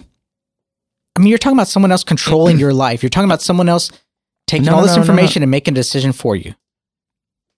You're no, you're you're talking about again. Think of like think if you if you if you um again if you uh, you know what's like rent a, a rent a rental car company that's got thousands of cars out there. Like you really do want real time on what the heck is happening with these cars, where they're going, to be able to like shift inventory and all and set prices more accurately based on what's happening, and all that kind of Do stuff. you? Yes, you do. Do you? Yes, you do. Do you have a manager sitting there clicking refresh every second because he is on the ball and he's going to freaking get it done that second? You don't want a manager. That's the thing. You, this is not. You don't want this to be manual. But okay, so you take it a higher level. You take it C level. Are they really sitting there every second refreshing because they want to make a decision? No, no, they don't want to. They want to optimize their their resources, and by that I don't mean their people, of course. I mean their Okay. their. By that token, what I said earlier still still rings true, and that is the effectiveness of the information that you have available is based on time. It scales by time. So if you can take a certain amount of information and scale that trend across time, whether it's a day, a week, a month, you have much more accurate representation of that information and you're able to make a much it- better decision. Yeah, but what if it could be? But if you're trying to make a real time? decision based on milliseconds of data, no, no. What if you have? you're going to no, be changing your mind every freaking not- second. No, you're not making decisions. Imagine. Um, I mean, think of like algorithmic trading, right? You have a computer that's making a thousand decisions a second about what to buy and sell based on the absolute most current data possible. But that's not IoT. It's it's not. There's not a. I know. I know. I'm just making an analogy. Okay. There's not a human making those decisions. The human is making is deciding what algorithms to use, but then they're letting the computer actually do the implementation. well, using that example, are we are basically saying that that IoT is going to be the end to all human decision? We're going to let computers decide everything. No, because and no, I'm not. ta- that that would be AI, and I'm not talking about it. We're not. We're not there yet. We're not at AI. This is still human intelligence that's programming, that's putting all the rules in place. But humans can't ingest, you know, gigabytes of data per second and apply the rules. I, just, I just think the real the, the reality of real time analytics of saying that for IoT I need to have a refresh of that data every hour is unrealistic because no one at a decision making pro- at a decision making level is going to sit there and hit refresh every freaking hour. No, but IoT is about a stream. It's not. It's not that you take like a set of stale data. Yeah, but think It's- about it's think about the world in general. stream. Take think about mob mentality. Apply mob mentality to IoT. All of a sudden, there's a spike in some information, and you're going to make a decision on that. You're going to make a decision on mob mentality. no, you're gonna make a decision if it if it makes you more money or optimizes your resources. Yes, absolutely. You're trying. You're what you need. Listen, the data's out there. The problem is it's stuck in all these devices. How do you get it to you? How do you Yes, stream that but data that into you takes fastest? thoughtful analysis. Not only, I mean, the computer can Well, help to filter you're, you're out a luddite and make You're, trends. you're saying that computers can't can't do things for us. Of course they can. Unless you're IBM, computers cannot do things for us. Unless you're IBM program on the Watson team, computers cannot Okay. do stuff for us. So those of us in the everyday world that are working in shipping, in in logistics, in retail, we still have to make those decisions. And the reality is those people are not going to be sitting here hitting refresh every hour. And again, I'm going back to this one This point. is a straw man, John. No, I'm going back to this one point he made that the reality is those of us in the real world, those of us consuming Salesforce information, are not going to be sitting here every hour trying to make a decision on IoT data. It's okay that it refreshes every night. It's okay that it refreshes once an hour. That's not a big deal. right. All right. Okay. Wow, that took a long time to get to that point. Uh, no, because you've been saying that same thing for about. But you kept arguing with me. I, I feel like you're failing to imagine No, I'm talking IoT. I am thinking about the reality of IoT. I have a big problem with IoT. I guess I should say. Maybe you're more open to IoT than I am. I'm saying, because the what world. You're being a ran luddite. You're being a luddite. successfully. the world ran successfully for centuries without IoT, and also without cars. There's no reason without, for it. without phones. without phones, without anything. Okay, we ran you know what? successfully. So I, I, I, I fully anticipate that tomorrow you're going to come pull into the parking lot with your horse and buggy, and you're going to tie it up to that light pole out there, your horse. You're going to have to go out and water it a few couple times a day because there's no need for cars. we got along for centuries without them. Touche. So Salesforce is now confident that the Wave Analytics Cloud is now on track. At the same time, it's acknowledging that IoT app support is a work in progress. So don't expect to see Salesforce Thunder before Dreamforce 2016. Even then, the company will start with simple CRM centric use cases. It's a sensible approach given the history with Wave. Agree. But in my view, IoT and big data analysis will eventually have to become general platform capabilities if Salesforce is to be taken seriously on data science and IoT. And I disagree. I think we will see a lot of IoT in 2016 because that's the way their marketing team works.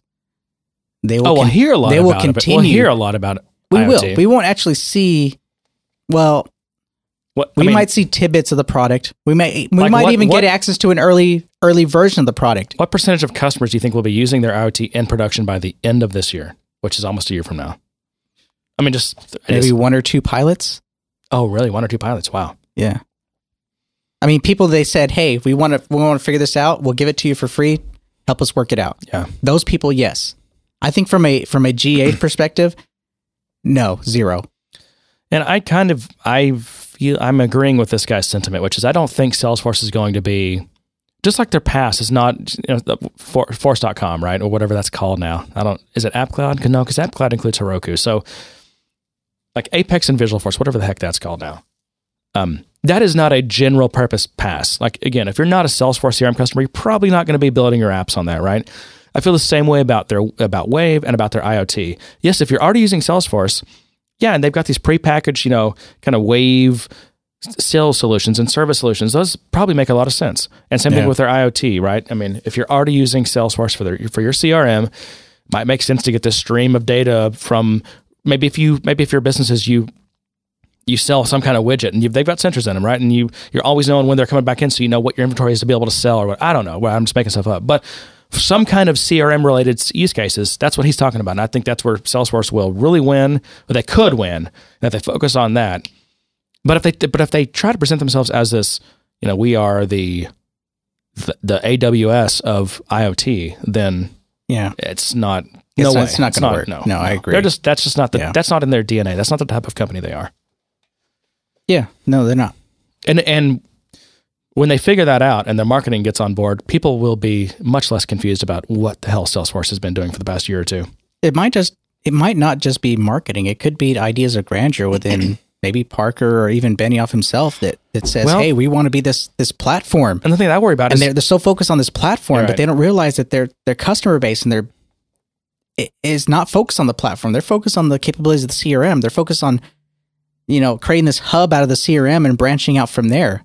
And that's where their success is going to lie. Not these abstract concepts of open-ended platform because there's already other things that do that and they, they there's no way they can compete with that. yeah. They need to focus on CRM as a hub and branching out from there. And making sure every solution and feature they provide But I think has that I think at- at selling core. but I think selling that much broader message though is what's getting them new customers, what's keeping their stock price up, what's helping them in marketing. No, no one goes to Dreamforce because they're they're interested in an IoT platform. No one goes to Dreamforce because they're interested in an analytics platform. They're there because they're interested in Salesforce as a CRM product or a customer Hmm. service product, which they've been successful at implementing. I feel like you're stealing my shtick, man. you're stealing my shtick, man. I'm just stating the reality here. I, I think slowly Salesforce is moving towards a platform that companies might be, you know, like enterprise wide interested in deploying for all sorts of things beyond CRM. No, I, I think, I think. I mean, the Service Cloud is is seriously a legit thing. no now, no right? company okay let's be honest about how companies ac- acquire products they don't just go and say hey we want to find a platform that solves all of our problems no one does that they go hey I don't know because Salesforce. That's the message they're selling. that is the message they're selling but that's not the And it's reality seductive. the reality It is, is and i've worked in seductive, though, enterprise long enough in solution architecture to long enough to know they have a they have a particular problem to solve whether it's marketing automation erp crm whichever they Okay. they tackle the problem that way they don't just say hey we want to no one steps in and says hey we're going to change everything You we need are one you are platform to do it all. underestimating Mark Benioff. And here's the quote I was thinking about. I'm not earlier. I understanding. found I'm. I'm Let me- saying the reality of people who are, who are interested in Salesforce. They didn't go into Salesforce thinking, "Hey, we needed this open-ended platform." They went into Salesforce saying, "Hey, we need a CRM. What's the best CRM out there?" Salesforce is top of the list. They went and picked it. But you don't think people are hearing like people that companies that don't use Salesforce. You don't think managers are hearing this this all this message that Salesforce is this is this platform that you can run your whole business on. You don't think they're hearing that message? And They that- are. and that's not that's not a that's not an interesting, appealing message. I said that earlier. That's that's that's their key. That's their bread and butter. That's what makes them attractive. Is the fact that they come into Salesforce thinking they're going to get a CRM, but then then the conversation expands to this platform, and then from there they go, well, if I buy this product, this CRM to solve our sales need, which I already have funding for, I have a budget for, Yeah. Or I can get a budget for, Right. any these other problems that I've been having that I've had to do in Excel, I've had to do in access databases, or I've had to go to to my you know developer IT to create a database for me, Your developer resource, my IT department, your IT resources. my IT. Re- I feel like I'm stepping all over myself here. Anyways, then the wheels start to turn and they go, you know what? If I buy this product strategically, I can implement all these other things I've been wanting to do inside platform with point and click tools without the need to engage these other guys that require justification, business mm-hmm. requirements, BRS, SRS, TDDs, whatever you want to call those Oh, wow, I documents. remember those software no soft, software requirement specifications. project project budgets, project managers, Vision. VAs, How about vision documents? architecture approval, all those oh, other things. God. I can buy this product and I can point my cl- point and click my way into solving all you know a good portion of my problems that I have of data that I want to track. That is Salesforce's bread and butter. Don't underestimate. Here's the quote. This is what I was looking for earlier. The guy that stole my PT Benioff art. he- Although he didn't say PT, PT Benioff, he says PT Barnum. But here's the quote. As we've said repeatedly, Benioff is a master marketer, the Pied Piper and PT Barnum of, Sil- of enterprise Silicon Valley. You only have to look at the way he spins seemingly magical stories to understand how he has bamboozled apparently unassailable foes. Right? Why is it bamboozled? And that's why is it bamboozled? Yeah. I don't know. He, He's bamboozled his foes. I, I guess if, if you go with the marketing pitch of, you know, where they showed the the animatic of people in the clouds and they were building anything they wanted and they were so happy, maybe. Okay, bamboozle. To fool or cheat. Do you don't do you not think he has fooled Larry Ellison? No, You don't. no. You can't do this with Salesforce. You don't think so? This is right there. He hasn't fooled Ellison. Ellison doesn't think Benioff created this the end all platform. But. I think Ellison et al. have they totally underestimated Marc Benioff. they underestimated cloud technology. They underestimated the market and where it was going because it wasn't just Salesforce going Yeah, to the cloud cloud is a means to an end, though. That's I don't know. They underestimated they underestimated the market. They underestimated the hold they had on on-premise solutions. Absolutely, they did. Yeah. I mean, if you if you want to talk about misses, Well, Oracle That definitely was underestimated miss. the cloud, right? I mean, that's no doubt about that. yeah, But boy, I mean, I had. The, we're not. I mean, we are. What are we? Where are we at right now? We're at an hour thirty, hour and a half. I had a whole section on. no, seriously, on Oracle. Um, I had a bunch a of bunch. I have a bunch of stuff on Oracle. How they're having a lot of success with their. So we talked about. Gosh, was that six months ago? Maybe they at their. It wasn't at Oracle World. I think it was at um, another event where they um, laid out all of their like the latest of their class stuff, and it looked pretty good. I'm like, man, if any, if half of this is real, then they're fairly serious, and that's a fairly attractive offering. Like the fact that, I mean, their development platform was just you know just looked great, and if it truly because they had Docker containers. yeah, lightweight Docker, the lightweight container. um, but they, I mean, like I was reading, like the analysts, what because I guess they recently um, disclosed their earnings or something, at which they include they broke out their cloud numbers, and their cloud numbers are real. They're growing really fast, and it looks like, and the analysts are saying that it looks like this is real. Like they're going to make this happen. But I had a whole thing on that, but you know, we're just have to probably skip it or. Yeah, but I will say But they that got a lot of real customers who I will say that, that that's the job of a good CEO is to be able to sell their technology to, to an analyst. I've always said CEOs just the, I mean, we, we might be number able one to, we may, we may be able to look at a te- piece of technology and go, "That's really cool. That is really awesome. That solves so many problems." But if you can't convey that to an analyst, what's the point? or to a customer. Or to a customer, exactly. When and customers are essentially analysts, they're making they're analyzing whether they should buy your thing and give you Yeah, money or exactly. not. So, uh, yeah, they're they're serious, man. They um they may they may turn this, you know, again, Oracle they're, they're not going anywhere, right? They still throw off billions of dollars every month. I mean, kind of along with Apple, and they Oracle has what hundred thousand employees or something. I mean, they're literally you know five ten times Salesforce. Um, they're they're huge. But I think people in the Salesforce world don't realize the scale of Oracle yeah, and how profitable, how, what a money making machine it is. right. Um, the question is, is you know they they again they they denied cloud, right? All right. And now they've they've said, okay, well, we no longer deny cloud, and we think cloud's the future. And and on top of that, we are going to we're going to embrace cloud, and cloud's going to be our future. And that's when everyone's like, really? Come on, you're you're so far behind, right? Yeah. how could you possibly catch up? But it looks like, I mean, they've got a lot of real customer testimonials, big ones, real ones, and uh, uh, there's there's there's stories of them paying their their salespeople seven times their salary for successful cloud license conversions and sales. wow, that's commitment. But here's uh, here's I'll just I'll leave with I'll end the Oracle thing with these these notes. What's wrong? I need to pause. Oh, you need to pause. Pause for the cause. God. I've been holding it. Let's see if I have the Jeopardy music. Um, I don't have any good music. I'm just going to play a bunch of uh, sound clips. Amazing. Amazing, amazing, amazing, amazing, incredible. Isn't that amazing? Incredible, incredible, incredible, unbelievable, phenomenal, phenomenal, incredible, amazing, it's amazing, phenomenal, phenomenal, awesome, phenomenal, phenomenal, phenomenal, incredible, awesome, awesome, phenomenal, phenomenally awesome, phenomenal, incredible, amazing, unbelievable, phenomenal, incredible, awesome, awesome, phenomenal, phenomenal, awesome, awesome, phenomenal. It's been an amazing keynote. Thank you very much, everybody. Thank you. Yeah. Oh yeah. Did you keep talking? Yep. All right. We're back. That's what happens when you record for two hours. All right. Um, Oracle. Oracle. All right. So I wrote down some points on why people are saying that their cloud strategy actually appears, appears to be credible. They have more SaaS and PaaS products to sell than most of the competitors. They really do. It's, it's really broad. It's fairly amazing. Amazing. Uh, they continue to roll out products into new geographies. I think more so than sales force, even. Um, they are more effectively able to target the mid market where they could not previously. I think cloud is opening up markets to them.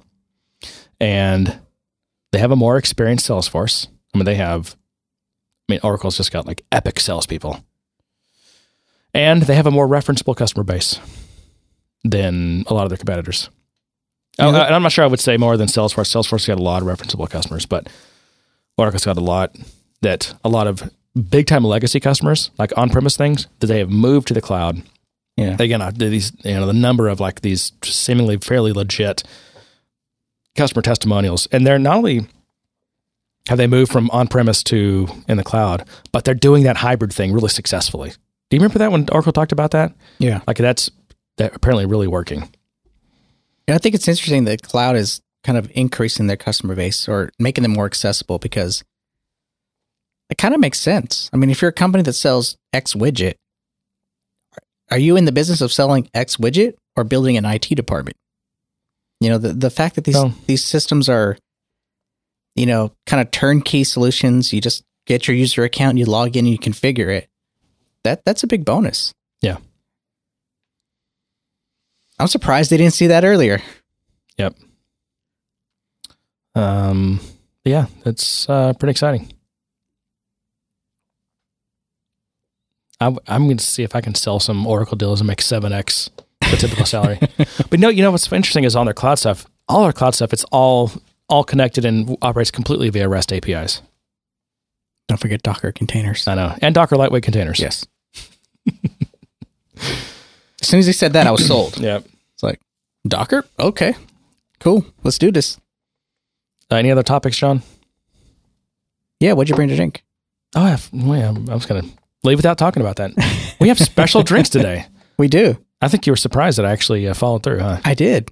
I, s- I saw you left the bottle here. So I was like, did he forget it? No. Or did he purposely leave it here? All right. So you had recently bought a bottle Yes. of whiskey from this company called Balcones, and they Yep. are were they in Austin or they're somewhere in Texas? And you bought the, their bottling that's called the Waco, Brimstone, Texas. Waco. Waco. Oh wow, some mild stomping grounds. yeah. Now you bought the Brimstone, which I did. is very smoky, right? It's bottled in, Oh. or it's um, barrel aged in yeah Texas. They call it like scrub oak. It's actually it's it, they are oak, but they're there's a whole there's a set of species that are kind of classified under scrub oak, but Yeah. um, really smoked, highly highly charred. Um, well, you know what? Actually, here's what I think they do. It's not just the barrel. It's not the it's not the charred barrel. No, it can't be. I know what this is. What is they're burning that scrub oak to what's it called? Um, to kiln their malt that, they, that goes into their mash, Huh. right? Because you know malting, like the first thing that you do is you you soak it for like a day or two or three or whatever to get Right. it to germinate, and then you have to kiln it. You have to dry it and kiln it. Well, what's your heat source? Right. Well, it's it's gas, right? They everyone modern, Right. but they're adding, they're smoking that uh, that scrub oak, and Smoking it out. yeah, and it's really smoky. So what you said is, oh, I can't even drink this. I'm just going to give it to you. And, and I, I will clarify that by saying the typical way I drink whiskey is, you know, with a little bit of ice, pour some whiskey in, let it melt a bit so it gets a little bit watered down, and then Right. I'll drink it. Yeah, pretty much. That's how I drink right. whiskey. and it's really smoky if you do that. Yeah. But, I mean, it, the smoke was just with me for hours afterwards. Yeah. It was just like I ate, I was smoking a brisket myself. Yeah. I was, that, that was how it felt. Right. But I said, well, I wonder how it would be in cocktails, right? Because I mean, one of the cool things at these really high end cocktail bars now is they will make you a cocktail, but they will they will light wood on fire and like funnel it down into your drink and they have these fancy glass contraptions that the smoke it the smoke bubbles up into the drink and everything to Yeah. create a smoke cocktail. And I thought, well, smoking cocktails got to be a good thing, right? I mean, Yeah. we like we like beer that's been barrel aged in charred, you know, bourbon barrels. We like wine that's that's uh, aged in charred barrels. You know, why would we? Why would you? I mean, a smoky cocktail that's got to be good, right? And so I said, let's try an old fashioned with this smoky whiskey, and I think it worked. I do too. So I brought. So we have up here. Uh, I brought all the ingredients, proper ingredients, and now we have like three different kinds of bitter, bitters. You you got the last of the Boker's bitters. Which was aromatically just awesome. I just want to sit here and sip. I, I will. I mean, it's it's sit here and just smell the bottle. it's pretty medicinal. Yeah. Um, I don't. Uh, I wouldn't say medicinal. you don't think so? No. You- what about that Chinese almost one? herby. The on. Chinese bitters. What are those called, by the way? Dr. Lee's something. Dr. Lee. Dr. Lee. Mr. Lee. Mr. Lee. That reminds me of um. What's the what was the um Ancient Chinese secret. But Mr. Lee's ancient Chinese secret. What was, um, God, that's is that racist? To say ancient Chinese secret? oh, I'm sure everything's racist. What was the uh, the Indiana Jones? What what was his um oh, Dr. Joan Dr. Joan? That's a that's a Short round. yeah Doctor. I was I thinking did he Dr. have an actual name? Because I just know him as short I don't know. Come on, short round. Anyway, um, it does smell kind of medicinal too, but that's it's a liquor. Smell that. This this ancient Chinese secret was uh bottled and produced in St. Paul, Minnesota. By the way, Yeah. But it must have anise or something because it smells very licoricey to me. But it's also it's like bitter orange and anise. The- it doesn't smell licorice. It smells You don't almost get black licorice on that? a, a little or bit, but caraway? there's something else. It's um. Here, you. I mean, it's a little medicinal, but there's something else that I can't place. So anyway, I, I wish I knew the story. Oh, here's. hang on, I just found it. So the Bokers, which is what you got. Let me. oh, here's the backstory. Founded by John G. Boker in 1828, Boker's bitters gained popularity in New York and around the world as the finest bitters of the golden age of mixed drinks. Boker's bitters, in my opinion, is is is it. It was Smells also in that what's that whatever the the how to mix drinks or the Bon Vivant's companion, which is like one of the it's it's like hundred years old or almost, but it's um one of the like if you're a serious bartender, like every serious bartender has read that book and has that book. Anyway, um they let's see during Prohibition they closed. Boker closed the company, um, but people found his recipes and starting like a couple of years ago. So these are uh, what is this company called? That's just bokersbitters.com, but it's Dr. Adam Elmegirab's late uh, bitter, Boker's bitters. So it's his reproduction of Boker's bitters based on the recipes they found. Anyway, so you've got those bitters in your old fashioned, and I've got Jack Rudy's cocktail bitters. Right. Jack Rudy's is cool. They make a really good. I found out about them because they make a good tonic concentrate. So you buy this concentrate. It's like a syrup. Throw it over here, and you mix it with your own so like if you have a, a uh, soda stream or whatever, or just whatever you buy club soda or whatever, you mix it with mm-hmm. that, and that's how you get tonic water. And this really, it's like a you know craft. Everything's craft nowadays, right? Everything's got to Oh, be yeah. you know artisanal, small small batch. um, small batch, yeah, that's the thing now. It's it's the number of barrel system you have. Yeah, Right. You're right. But no, they um the be a three barrel the system. tonic's a big thing. But we also have their they have a small batch um, grenadine, which is made from nothing but um, pomegranate juice, some kind of like cane syrup, and then um, f- orange flower water. Which one? Jack Rudy's um, Jack Rudy's grenadine. Oh, okay. But that, in, in those bitters, and they're those are actually it's funny they're called bitters. I mean they're they're a little tincture of this cinnamony, but that's a real sweet cookie spice aroma bitters, which is completely opposite from like the Bokers, which is the real medicinal. So it's it's really cool how you just change the bitters and you end up with a completely different old fashioned. Yeah. But these we did with um we made these with brown sugar, and bitters, um, and just uh, orange zest, and whiskey, and the smoky Balcones Smoky whiskey. whiskey. And Which worked really well. I thought it did too. I mean, if you don't like smoke at all, you won't like this, but it, it works. Well, me being the one that took it straight or whatever on ice, it was tough to take. But as a component to a mixed drink, it was actually really good. Yeah, I agree.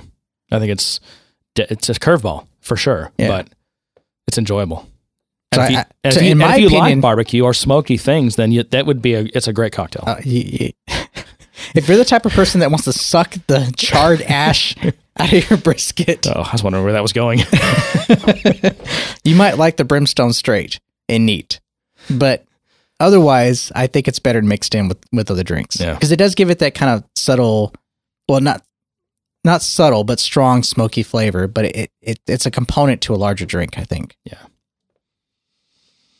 And I was ready to write off this bottle and pour it down the drain until Jeremy convinced me otherwise. well, no, actually, you, already gave it to me.